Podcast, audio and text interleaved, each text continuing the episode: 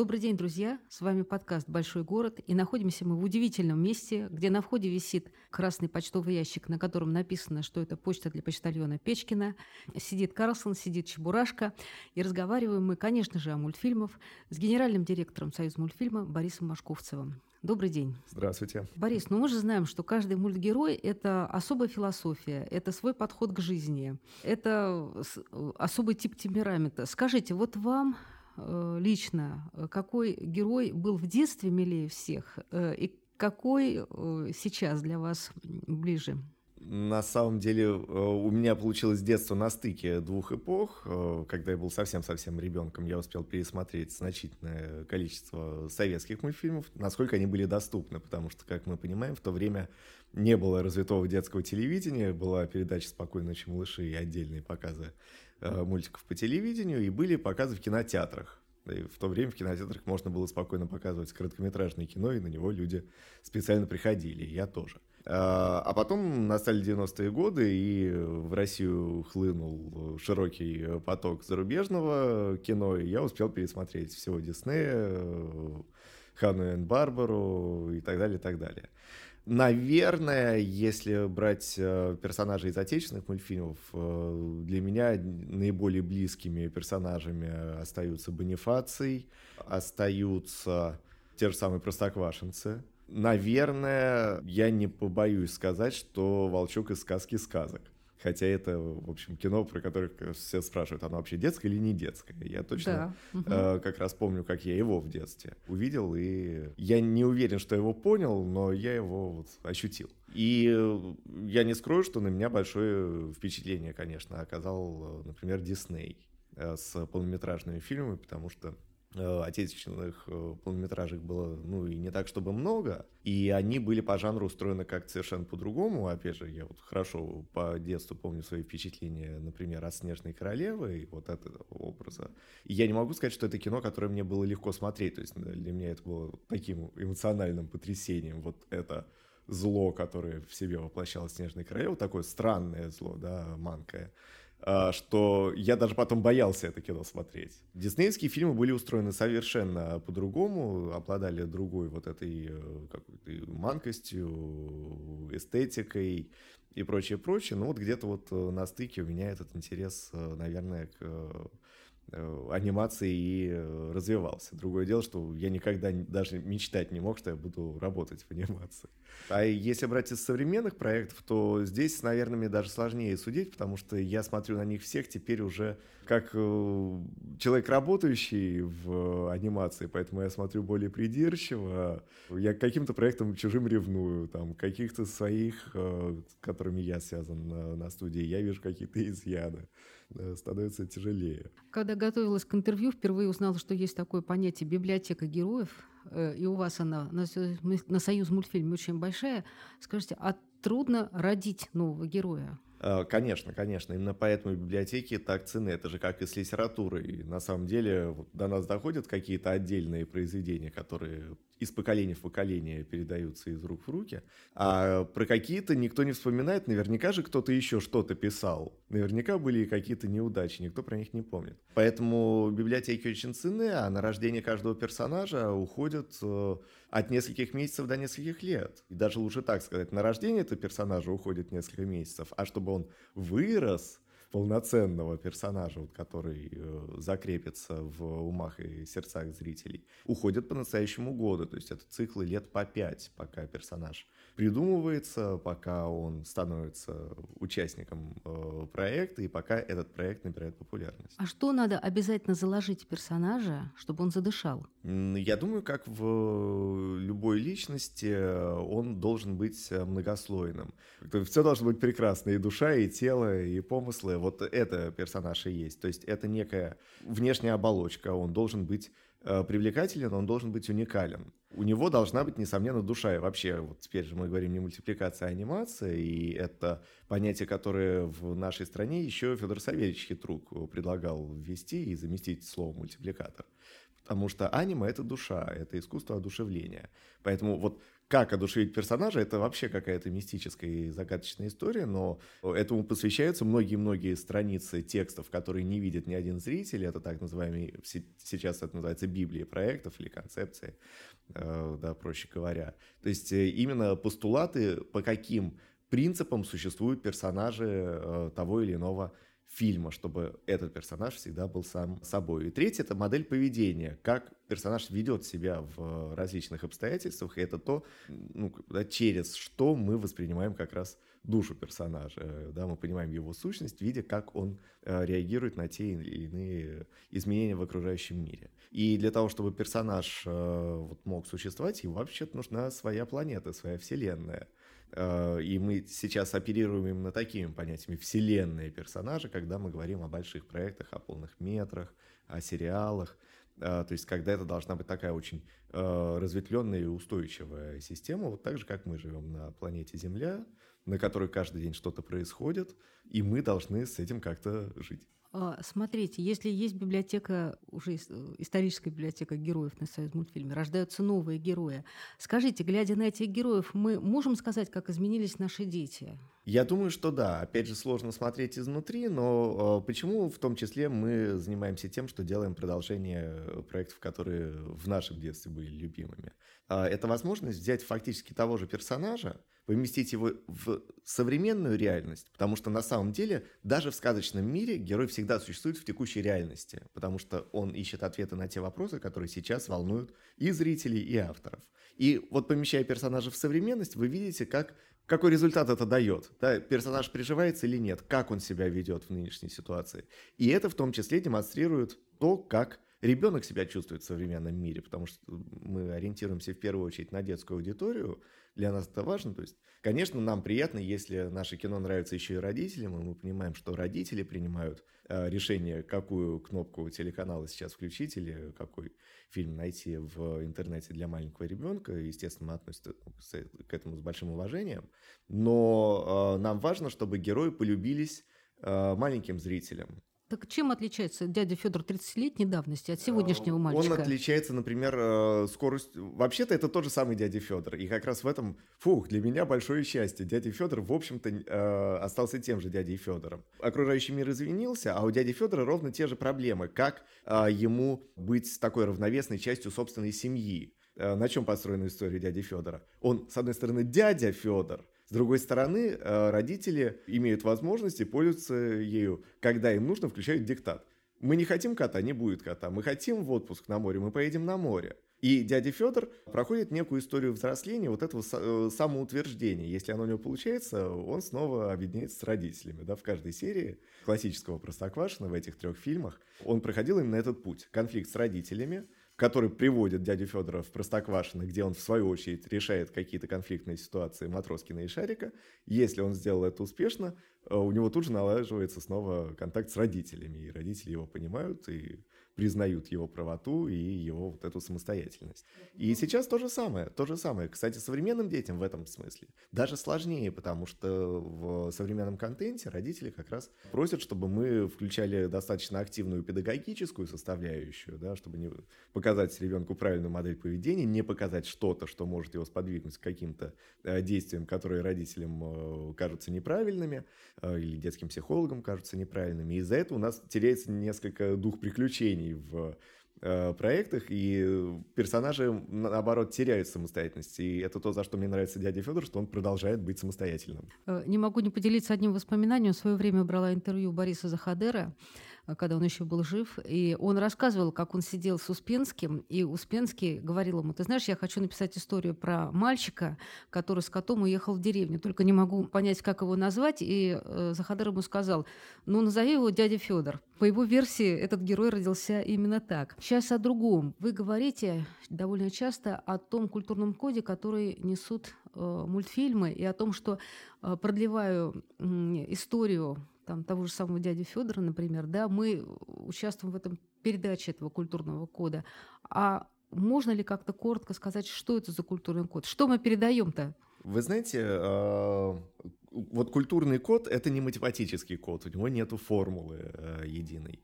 Это какие-то абсолютно интуитивные, э, какие-то недекларируемые зачастую на словах вещи, да, то есть есть некие ценности в человеческом обществе, которые, в общем-то, во всех странах похожи, но при этом, когда мы смотрим советское кино, мы понимаем, что оно советское, российское, российское, даже они различаются. Смотрим французское кино, понимаем, что это Франция, что вот это Америка, что вот это Италия и так далее никто не может объяснить. А, вот, э, то есть существует, опять же, да, некая вот эта сейчас глобальная культура, которая даже как бы ассоциируется не на самом деле не с Америкой, а конкретно с Голливудом, да, то есть вот некий культурный код, который порожден тамошним социумом. А когда мы выходим на международный рынок, скажем, с российским кино, его очень легко опознают, даже когда мы делаем все возможное, чтобы сделать универсальное кино, которое похоже, ну, вот, скажем, да, на э, голливудское, но все видят, что оно российское. И, кстати, это не минус, а плюс зачастую. И это то, почему э, российская анимация сейчас вызывает большой интерес за рубежом, потому что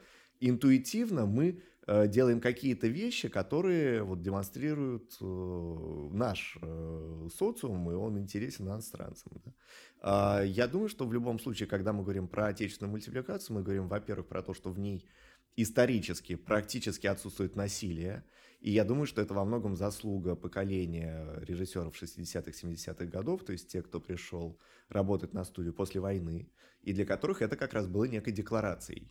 Да, насилие было выкинуто за э, пределы детского экрана может быть, на этом фоне как раз у нас и получилось, что, в общем-то, единственный сериал э, полноценный с э, догонялками это «Ну, погоди», где, в общем, тоже волк никогда зайца на самом деле не ранят. У нас э, это не моя позиция, опять-таки, да, как-то позиция общества. Очень часто пытаются сравнить «Ну, погоди» с э, Томом и Джерри. И как раз сравнивать по какому признаку? Не по признаку, Догоняй, насколько, да, хорошо сделана мультипликация, да, насколько хорошо один догоняет, другой убегает. Тот же самый жанр. Не насколько это смешно или не смешно, а именно по признаку насилия, что Том и Джерри это про насилие, а ну погоди, это почему-то не про насилие. Хотя, казалось бы, волк, заяц, то же самое, да, один другого должен съесть. Но действительно похоже, что вот это некая такая декларация отечественной мультипликации. Насилию на экране больше нет места. Если возьмете довоенные фильмы союз мультфильма, вы увидите, что насилие там было. И это было нормой. Да, то есть вот мой любимый пример это фильм, один из ранних фильмов студии, еще черно-белый, э, про Деда Мороза и Волка, который заканчивается тем, что добро побеждает зло. Как побеждает? Волка топит в проруби. Так Дед Мороз. Вступать. Дед Мороз. В коем случае. Вот, видите? А в те годы это было нормально, да, более того, никто не говорил, что вы учите детей насилию, потому что вообще представление о насилии было другое. И, наверное, конечно, когда мультфильмов очень-очень-очень много, а сегодня мы живем в обществе, когда э, в мире, где медиа занимают гигантскую часть э, нашего быта, несравнимо большую, чем в моем или в вашем детстве. Конечно, влияют. И, конечно, да, если мы э, создаем на экране этот мир без насилия, я надеюсь, что э, это как-то откладывается в этом культурном коде. А есть культурный код, просто связанный с какими-то, ну, скажем так, с мифологией, да, с какими-то легендами, с какими-то э, историческими событиями, которые приобретают уже роль миф, мифа, сказки и прочее, прочее. Да, и мы хорошо отличаем сказки братьев Гримм от, там, скажем, русских народных сказок.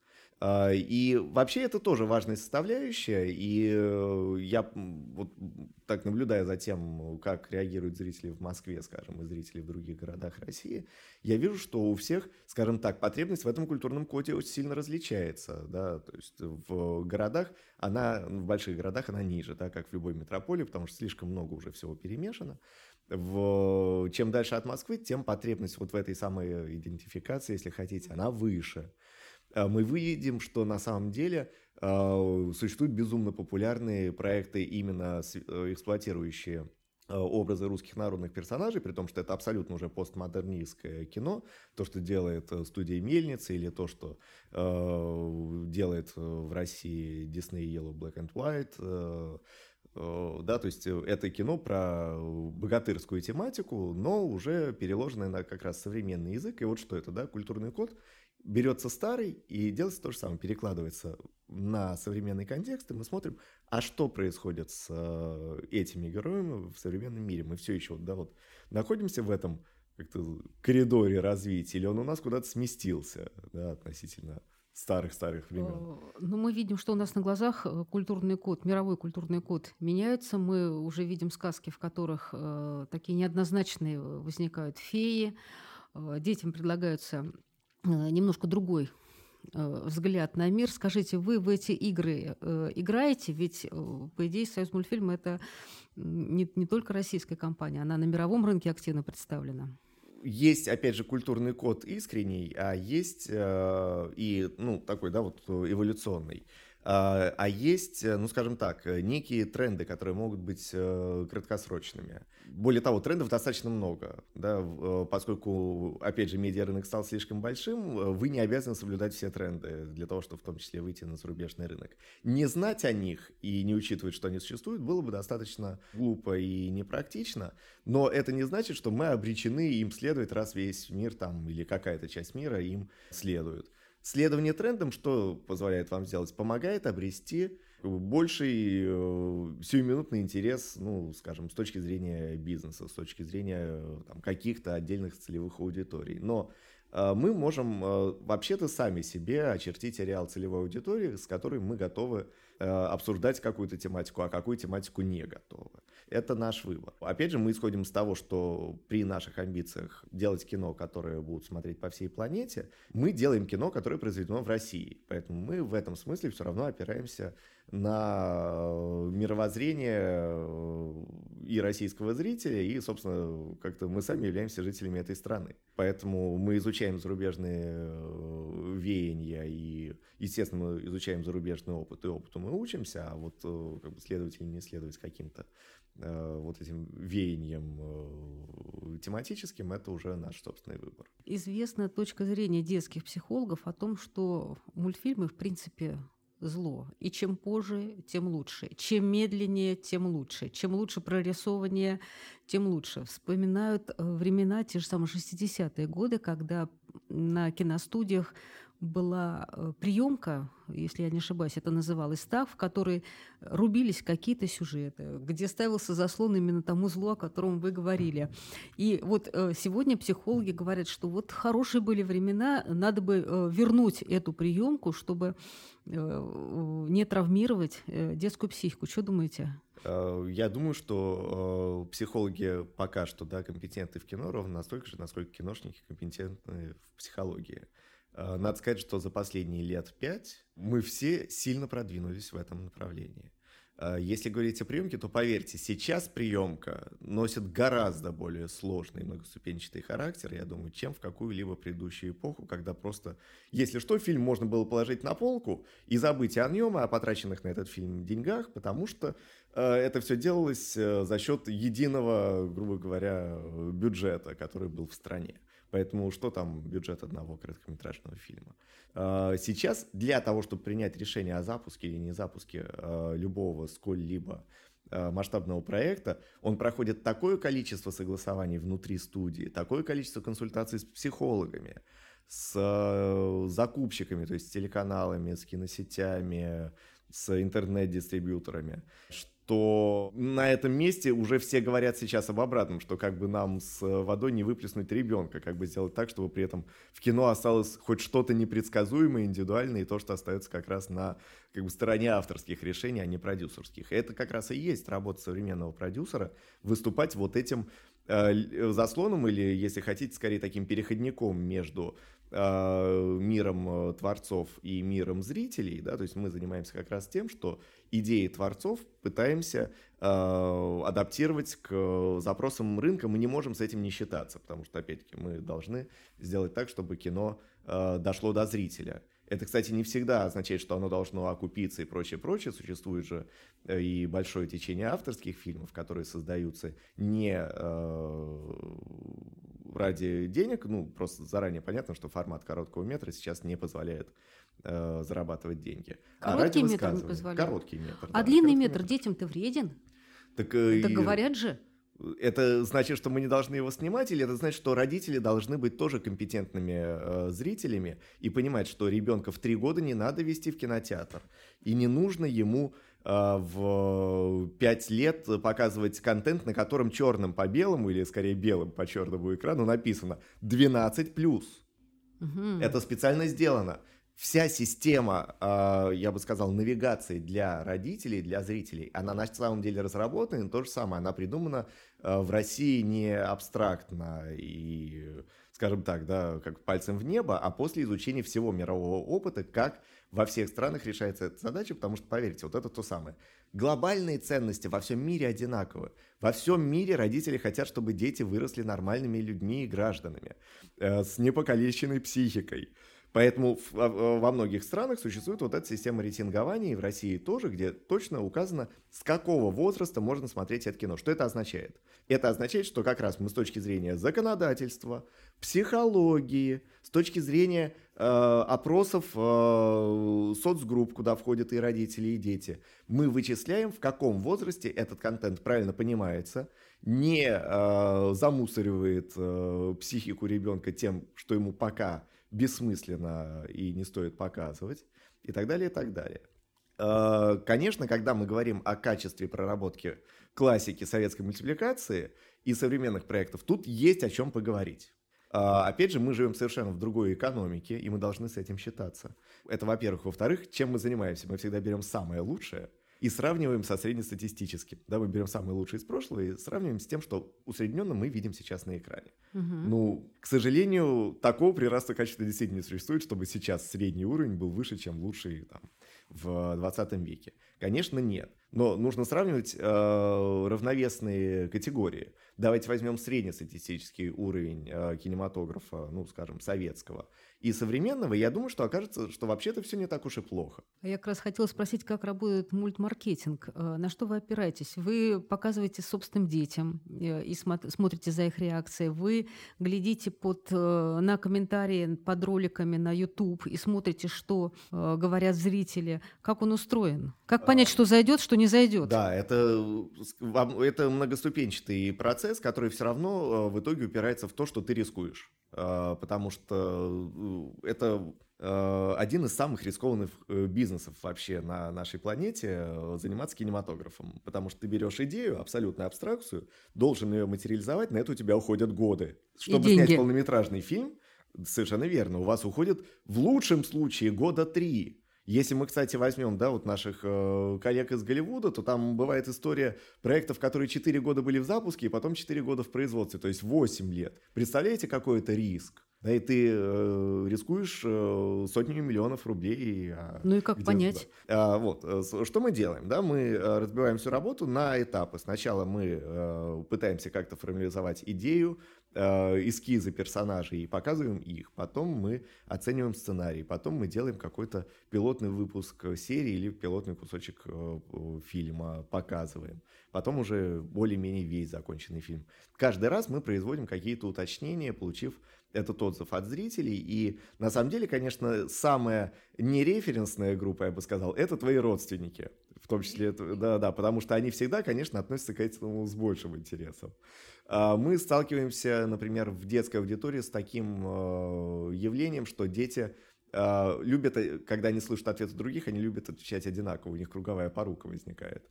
А, поэтому здесь очень важно как раз э, с маркетологами, с социологами сделать так, чтобы дети могли дать независимый ответ э, на вопрос. Это достаточно тяжело, это не всегда получается, но иногда они выдают совершенно удивительные ответы, по которым ты даже не, не думал задать вопросы. Да? То есть вот э, детские реакции совершенно не совпадают с, со взрослыми зачастую. То есть дети могут элементарно отреагировать, например, на то, что имя персонажа состоит из неблагозвучных для него слогов или букв, которые ему еще неудобно артикулировать фонем, да, то есть там R, что-нибудь такое, да, если ребенок э, как бы, испытывает какие-то логопедические сложности, то у него наступает отторжение вот от таких вещей. Взрослый человек никогда об этом даже не задумается, поэтому вот этот диалог со зрителем, он начинается не после того, как кино снято, а до того, как мы еще вообще приняли решение, будем ли мы его снимать. А вот когда после ролика э, вот комментарии зрителей на Ютубе, вы их читаете? Да, да, да, да. А мы, скажем так, э, даже если бы не хотели бы, комментарии прилетают всеми возможными э, путями. И на самом деле это очень интересное такое Э, явление. Ну, я понимаю, что раньше на любую студию приходили мешки писем. Сейчас мы получаем в среднем, наверное, два бумажных письма в год, но они есть, мы их храним, потому что это особая ценность. В электронном виде, да, конечно, приходят э, бесчисленное количество вот этих спорадических комментариев, но э, они не всегда информативны. То есть зачастую как бы, это просто лайки-дизлайки, да, те самые. А, но бывают и крупицы истины, и иногда ты, э, скажем так, да, находишь среди э, своих зрителей каких-то э, таких, как сказать, открывателей истины для тебя самого, когда ребенка или вот родители пишут про своего ребенка, когда его что-то зажгло в твоих фильмах, и в общем, зачастую это даже приводит к такой некой, да, как бы сетевой уже, к сетевому диалогу между создателями э, фильмов и вот этими зрителями, когда ты понимаешь, что ты нашел э, единомышленника в ребенке. Вот это очень интересное ощущение. Но в целом, да, вот это информационное общество, конечно, дает нам очень-очень э, масштабный ответ на то, что мы делаем, и мы, конечно, с этим считаемся. Э, ну, это информационное общество э, связано с цифрой, и мы знаем, что сейчас большая часть мультфильмов создается именно на компьютерах. Какие техники сейчас ходовые? Очень жалко, мне кажется, на мой взгляд, кукольных э, фильмов, которые стремительно становятся такими ретро, воспринимаются как ретро. Это и так, и не так. Я полагал, что действительно, э, там, 15 лет назад, э, приходя в анимацию, что, конечно, мы находимся в эпохе вытеснения э, в том числе ну, как бы эстетикой да, компьютерной графики того, что происходит в аналоговой анимации, но ничего подобного не произошло. Вот смотрите, а в советское время на Союз мультфильме в лучшие годы снималось 30 с небольшим фильмов в год. Вообще-то это очень приличный э, объем, учитывая, что каждый фильм является абсолютно индивидуальным произведением, проходящим весь э, творческий и производственный цикл, и они все делались в разных стилистиках. Рисованная анимация, перекладка, куклы. Эм, пластилин, да, ну, да, тоже объемно-кукольные, скажем, да, пластилин. Э, вот, все остальное является некими такими, да, вариациями э, этих технологий. А, и мы получали очень разношерстную детскую, и не только детскую мультипликацию. Вот в какой-то момент появилась в том числе рубрика мультфильмы для взрослых. А, что произошло с появлением компьютерной графики? Мы пошли, попали в тот самый некий тренд, в некую моду, что зрителям в какой-то момент времени стало очень интересно смотреть именно фильмы, снятые в технике 3D, CGI, трехмерной компьютерной графики. И этот тренд, скажем, в кинотеатрах сохраняется до сих пор. А, и во многом это стереотип, на мой взгляд, уже даже и не зрителей, а э, самих киносетей, которые понимают, что это то, что гарантированно пользуется успехом, поэтому давайте брать в прокат именно такие фильмы. Умерли ли другие технологии анимации после того, как э, 3D CGI э, захватила глобальный рынок? Нет. Смотрите, что произошло. А, опять-таки, да, России до этого еще предстоит пройти какой-то путь, но мы все время идем тем путем, которым на самом деле наши зарубежные коллеги уже э, проходили просто именно по экономике, да, это диктует не как бы, наш культурный э, код тот самый, а это диктует законы рыночной экономики. Любая страна проходит примерно плюс-минус, в которой есть развитая кинематография, один и тот же путь. Мы видим, как за рубежом стало появляться кукольная полнометражная коммерческая анимация. Снять полнометражный кукольный фильм... Это а, же очень дорого. 30 лет назад. Да бог с ним дорого. Технологически представьте, что это такое. Вы должны анимировать 24 кадра в секунду руками, вот эти микронные движения, последовательно попадая в ритм монтажа, попадая в смысл сцены, Э, кукла, с одной стороны, она объемная, и ты видишь пространство, как в игровом кино, на съемочной площадке, все очень похоже. Декорация, свет, камера, куклы вместо актера, и оно все работает. Казалось бы, очень очевидно, но вы попробуете ее двигать покадрово и так, чтобы она играла у вас актерскую роль, и чтобы это было красиво. А вы видели, какие проблемы да, в э, анимации 20 века, чтобы заставить персонажа говорить, как условно сделана мимика? Как вы будете выражать сложные эмоции? В короткометражке все хорошо, 10 минут вы выдержите. А попробуйте полуторачасовую драму сыграть вот при таких технических возможностях. Ну вы же сделали Гофмана. Так это уже современная эпоха. И Гоф, Гофманиада делалась 17 лет. Понимаете, да? И вот мы смотрим, за рубежом появляются фильмы Бартона, кукольные, потому что технология позволила смешать куклы и компьютерную графику. Фильмы студии Лайка, смесь. И Э, студия Артман британская. Грандиозный успех для кукольной анимации.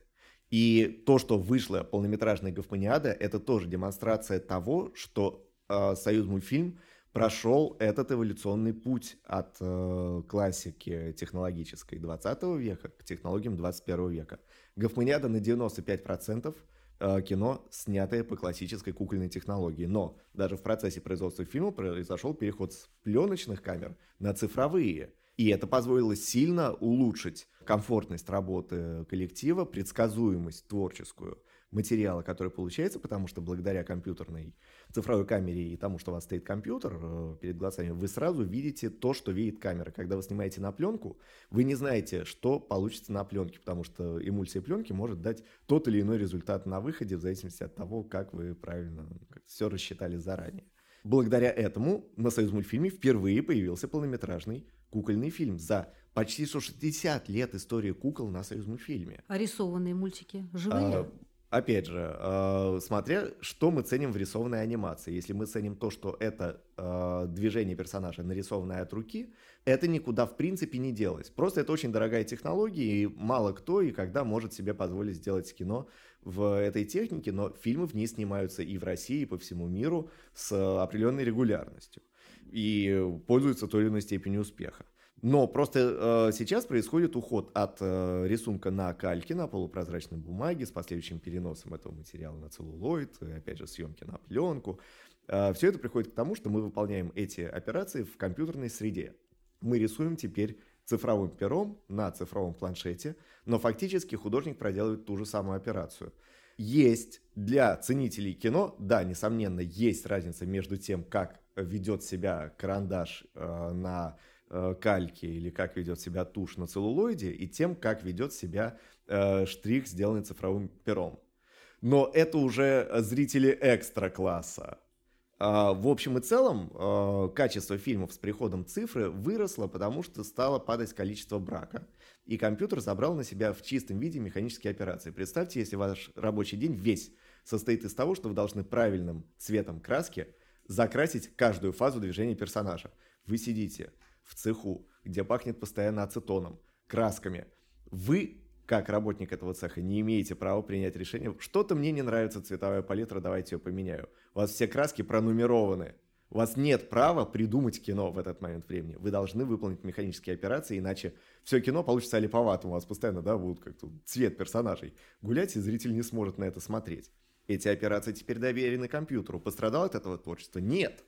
Потому что теперь люди, которые выполняли механические операции, могут э, подумать о том, чтобы переквалифицироваться в специалистов, которые занимаются именно творчеством, например, той самой анимацией. Это же тоже название не только вида кинематографа, но и конкретной операции, когда вы, собственно, играете роль персонажа. А можно ли тогда сказать, что э, вот Союз мультфильм как большая студия может себе позволить какие-то э, сложные проекты, творческие эксперименты, в то время как э, коммерческие студии, они обречены, ну, не знаю, обречены, э, а может быть и не обречены, а им это удобнее, на предсказуемые ходы, на более простые э, и очевидные технологии. Если коротко, ответ «да». Более того, в какой-то момент времени, когда я формулировал э, вот примерно так же реплику, что «Союз мультфильм может себе позволить заниматься не только э, проектами э, коммерческими, но и проектами, которые делаются в технике кукольной анимации, перекладки и прочее, прочее. Меня поправили старшие товарищи. Не может, а должна. И мы так и живем, и это хорошо, потому что фактически мы не изобрели э, велосипед, что мы сделали. Я считаю, действительно, это было очень важно для своего фильма. Мы его цифровизировали, но фактически мы сделали то же, что и наши предки. Мы не стали убивать все остальные технологии, они существуют параллельно, и каждый э, автор, приходящий на студию, имеет право выбора. Он хочет заниматься тем или иным видом э, анимации, и в какой технике он хочет работать. То, что касается того, что наши коллеги идут более простым путем, ну, это не совсем так, потому что, понимаете, в руках профессионала любой путь оказывается сложным. Потому что все равно, да, каждый автор и каждый продюсер в рамках своих возможностей пытается пойти самым сложным путем. Главное его осилить. И вот это как раз задача продюсера правильно рассчитать силы. Кто с кем конкурирует? Вы с коммерческими студиями или коммерческие студии с вами? Э, это взаимный процесс. Более того, это не всегда процесс конкуренции. Зачастую это процесс, наоборот, коллаборации. У нас много проектов, которые мы делаем совместно с другими студиями. И Э, многие вещи, которые происходят сейчас в целом в российской анимации, они происходят благодаря общим усилиям э, всех студий, когда в том числе мы выходим с какими-то предложениями к государству, что нам нужны какие-то формы поддержки, когда мы в принципе пытаемся сделать что-то для того, чтобы наш отечественный рынок развивался и приносил нашим зрителям удовольствие, а нам, в общем-то, еще и позволял э, прокормить всех наших сотрудников. А скажите, будет ли Союз мультфильм восстанавливать э, наследие вот таких известных мультипликаторов, как Ширяев, Старевич, Птушко? Опять-таки, мы знаем все наши классические мультфильмы. Это просто реставрация или, может быть, будут какие-то там, научные исследования, сохранение, будут какие-то арт-экспонаты, которые будут показывать, как э, сохранить... То есть, условно говоря, будет ли какой-то музей русской анимации создаваться на базе Союз мультфильма? Или так сказать, вы будете просто колоссальным концерном, который производит радость. Э, благодаря тому, что Союз мультфильм существует 85 лет, это солидный возраст не только для российской анимационной студии, но и в целом для европейской анимационной студии. Мы одна из старейших. Э, студий, которые специализируются на анимации на этом континенте. Поэтому у нас есть совершенно уникальное подразделение. Это департамент, который занимается научными и выставочными проектами. И как раз в том числе он курирует у нас и вопросы реставрации фильмов, и вопросы различных выставок и экспозиций.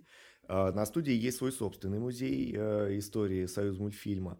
Он э, не очень большой, но на самом деле он открыт для посещения. Можно записаться на экскурсию и посетить его, заодно посмотреть какие-то наши новинки, в том числе авторских фильмов, которые в вот этом э, массовом информационном поле зачастую просто теряются, и вы не знаете, что они все еще существуют. Мы каждый год запускаем по 10 короткометражек авторских. И мы каждый год делаем выставочные проекты, тематические, посвященные каким-то крупным событиям в истории Союз мультфильма или Э, крупным фигурам в э, нашей истории, которые появляются не только в Москве, но и в других городах, и есть передвижные форматы. И вот, скажем, сейчас у нас есть как раз гигантская выставка, постоянная экспозиция в Калининграде, посвященная той самой Гофманиаде, потому что настолько масштабный проект, что нельзя его было не выделить, в том числе в отдельный арт-объект проходят э, тематические выставки, посвященные нашим юбилярам и прочее.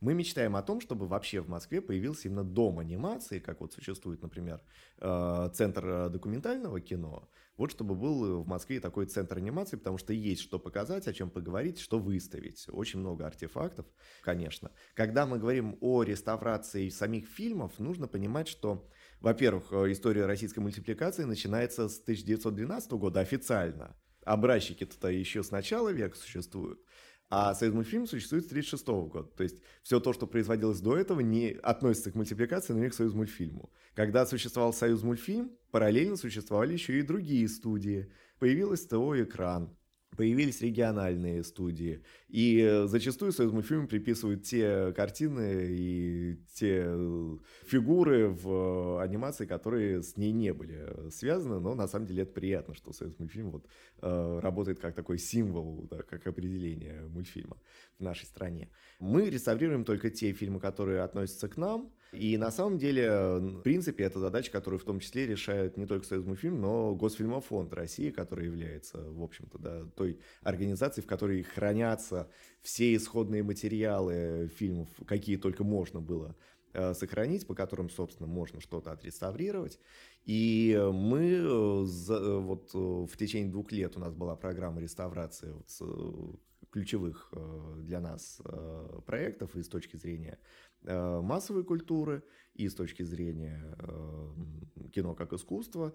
Вот каждый год мы где-то часов по 8 э, мультфильмов реставрировали, и оказалось, что это гораздо более приключенческий путь, чем тот, который проходят студии, реставрирующие игровые фильмы, поскольку в анимации за счет вот этой постоянной стилизации, за счет того, что каждое кино выглядит совсем иначе, чем остальные фильмы, например, реставрации нельзя научить искусственный интеллект именно в анимации.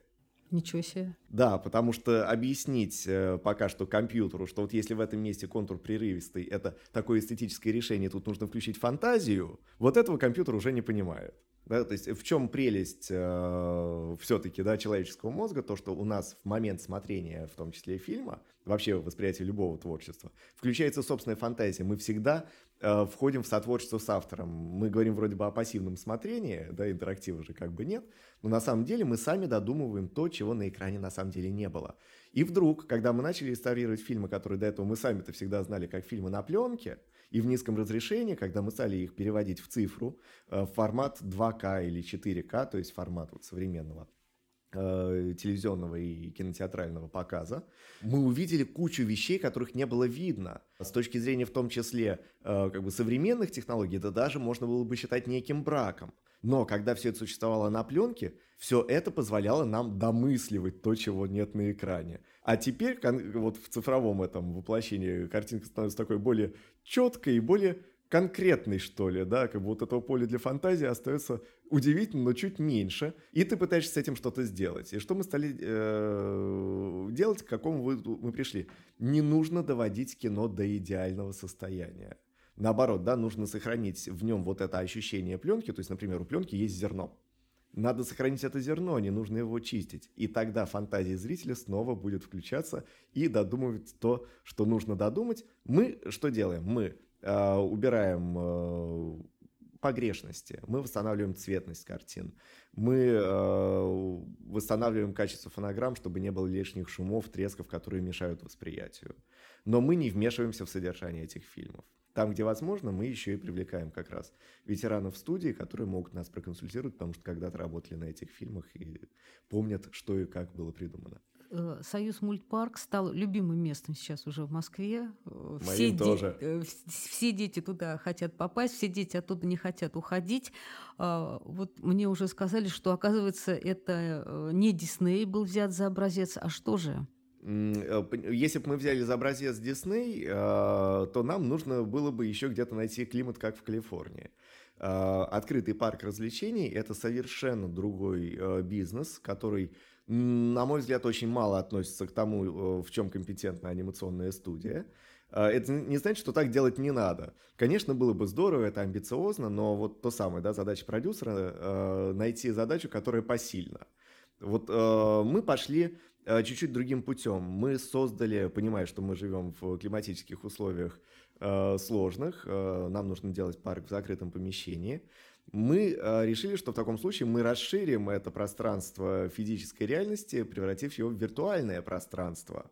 И когда наши посетители попадают в парк, они попадают в пространство дополненной реальности, где они погружаются в каждом помещении внутрь того или иного фильма. И мне Э, когда мы создавали этот парк, мне эта мысль не приходила в голову. Когда я сам стал его посетителем, я понял, что произошло. Например, каждый раз, когда мы пытаемся сделать э, вот, э, продолжение какого-то советского фильма. Мы для чего это делаем? Потому что мы хотим, чтобы современный ребенок испытал те же эмоции, которые испытали мы, а современным детям смотреть старое кино тяжело. Это вот на тему изменения не культурного кода, а манеры смотрения. Старое кино для современных детей уже очень медленное. Аниматоры в этом виноваты, что дети живут в таком пространстве, где все очень быстро происходит. Нет, но мы не можем с этим не считаться. И родители страдают, потому что они пытаются детям показать кино из своего детства, а детям неинтересно. Да что ж такое, как же тебе может быть неинтересно, если я это любил? Ну, просто потому что вот, да, форма уже э, ребенку, к сожалению, современному не очень подходит. Э, дети показали бы, наверное, родителям современные мультфильмы, но родитель в этот момент э, носится по квартире, убирается, готовит еду, зарабатывает деньги и прочее, прочее. Да, он не может сесть с ребенком и посмотреть э, вот это малолетнее кино, тем более, что теперь фильм вот узко заточен по целевой аудитории. Если взрослому неинтересно смотреть мультфильм, значит, мы все сделали правильно. В парке происходит ровно обратная история. Все погружаются внутрь мультфильма, становятся у персонажей, мы должны вместе с персонажами что-то проделать какое-то действие. И в этот момент происходит вот это единение. Родители становятся детьми, э, дети погружаются в пространство вот этих старых мультфильмов, потому что форма новая. И при этом мы как бы, да, не вторгаемся в историю э, этих, ну, в сюжетику этих фильмов. Мы предлагаем другую форму, которая позволяет узнать, кто такой Вовка в Тридевятом царстве, Карлсон, э, Снежная королева, и при этом новый проект «Оранжевая корова», «Зебра в клеточку» и так далее, и так далее я хожу туда в среднем раз в месяц, я понимаю, что я хожу туда как на работу, а, но каждый раз э, на меня это производит впечатление вот этого да, абсолютного праздника и какой-то магии, что да, ты стал героем мультфильма. А в других городах появятся такие парки? И уже э, мы сейчас э, открыли такой центр в Казани. Запущено, причем там мы сделали следующее. Вот на Союзмультфильме здесь у нас есть отдельно парк развлечений, а вот здесь на студии у нас есть детский центр. Это детская секция творческая, где можно э, прийти и самому попробовать сделать мультфильм. Вот э, в Казани мы сделали уже совмещенный формат подобной школы и парка. Школа уже как раз заработала, а парк вот вся-вся-вся-вся-вся э, очередь аттракционов, а их будет э, больше полутора десятков, э, будет готова к концу ноября. Вот сейчас запущены первые несколько аттракционов, но уже, да, можно пойти посмотреть, приобщиться, и можно позаниматься в школе и стать самому А с какого возраста можно в школе позаниматься? Ну, в принципе, если ты старший дошкольник, то есть лет там с шести, уже вполне можно. И мы в целом работаем над тем, чтобы создать такой некий творческий лифт от ребенка до молодого специалиста.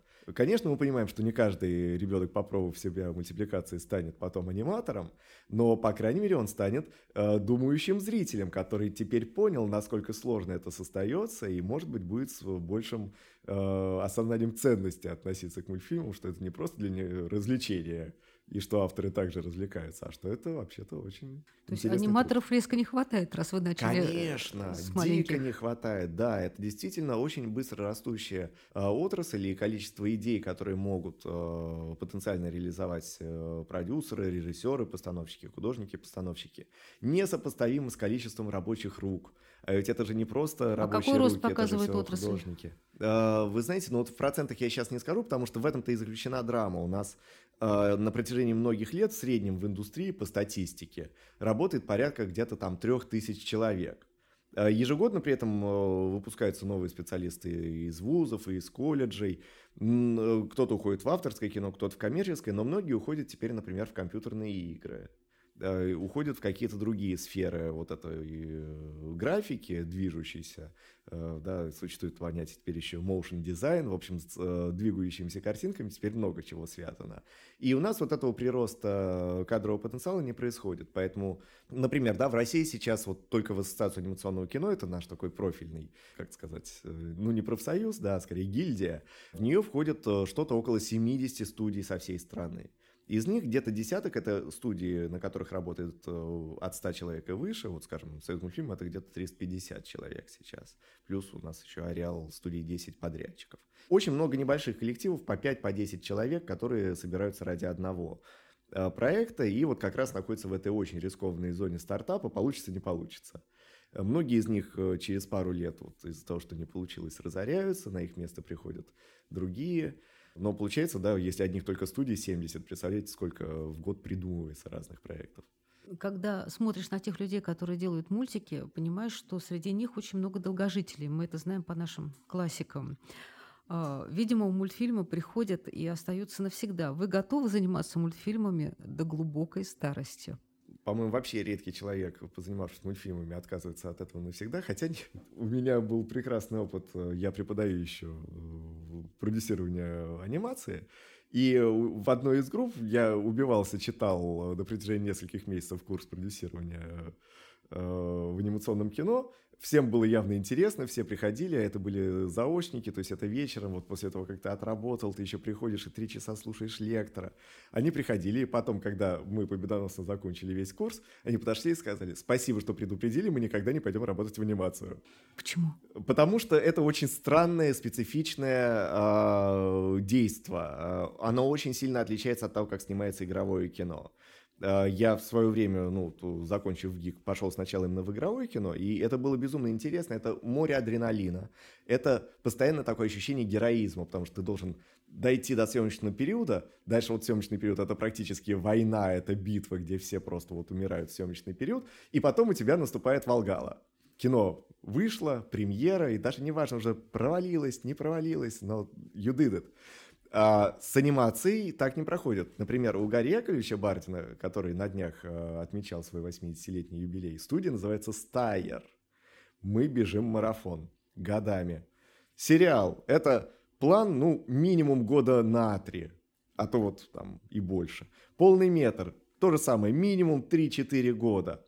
Вы должны распределять свои усилия, вы должны в творчестве быть очень рациональным. Вы работаете в покадровой анимации. Думаете, компьютер нам помог? Да нисколько. С появлением компьютера количество профессий увеличилось где-то на 20 с небольшим в анимации. ни одна из других профессий при этом никуда не делась. Вот э, представляете, да, какая скрупулезность? И это люди, которые все называются художниками и по образованию должны являться художниками, которые соглашаются работать в конвейере, соглашаются работать над микрооперациями. Представляете, какое чувство локтя должно быть? И это годами. Ты сидишь изо дня в день, делаешь 2 секунды анимации на полном метре, например, в сутки. 2 секунды. Представляете, как по-другому у вас должен быть устроен мозг? Психика для того, чтобы вы выдерживали такую форму нагрузки. Многие люди, которые из игрового кино пытаются прийти в анимацию, сбегают через несколько месяцев. Потому Ничего что... не происходит. Да, да, они как будто не получают результата. А, я недавно прочитал цитату, я э, не смогу сейчас вспомнить, кто ее сказал, а, но она звучала примерно так, что работать в анимации это примерно как, когда ты рассказываешь шутку и надеешься, что через три года кто-то над ней засмеется. Это действительно смешно. Спас... Но кто попал и кому понравилось, те уже на всю жизнь. Спасибо огромное Борису Машковцеву, который э, потратил свой час, чтобы поговорить с подкастом «Большой город». Друзья, мы все любим мультфильмы, смотрите их и получайте удовольствие. Спасибо, до свидания.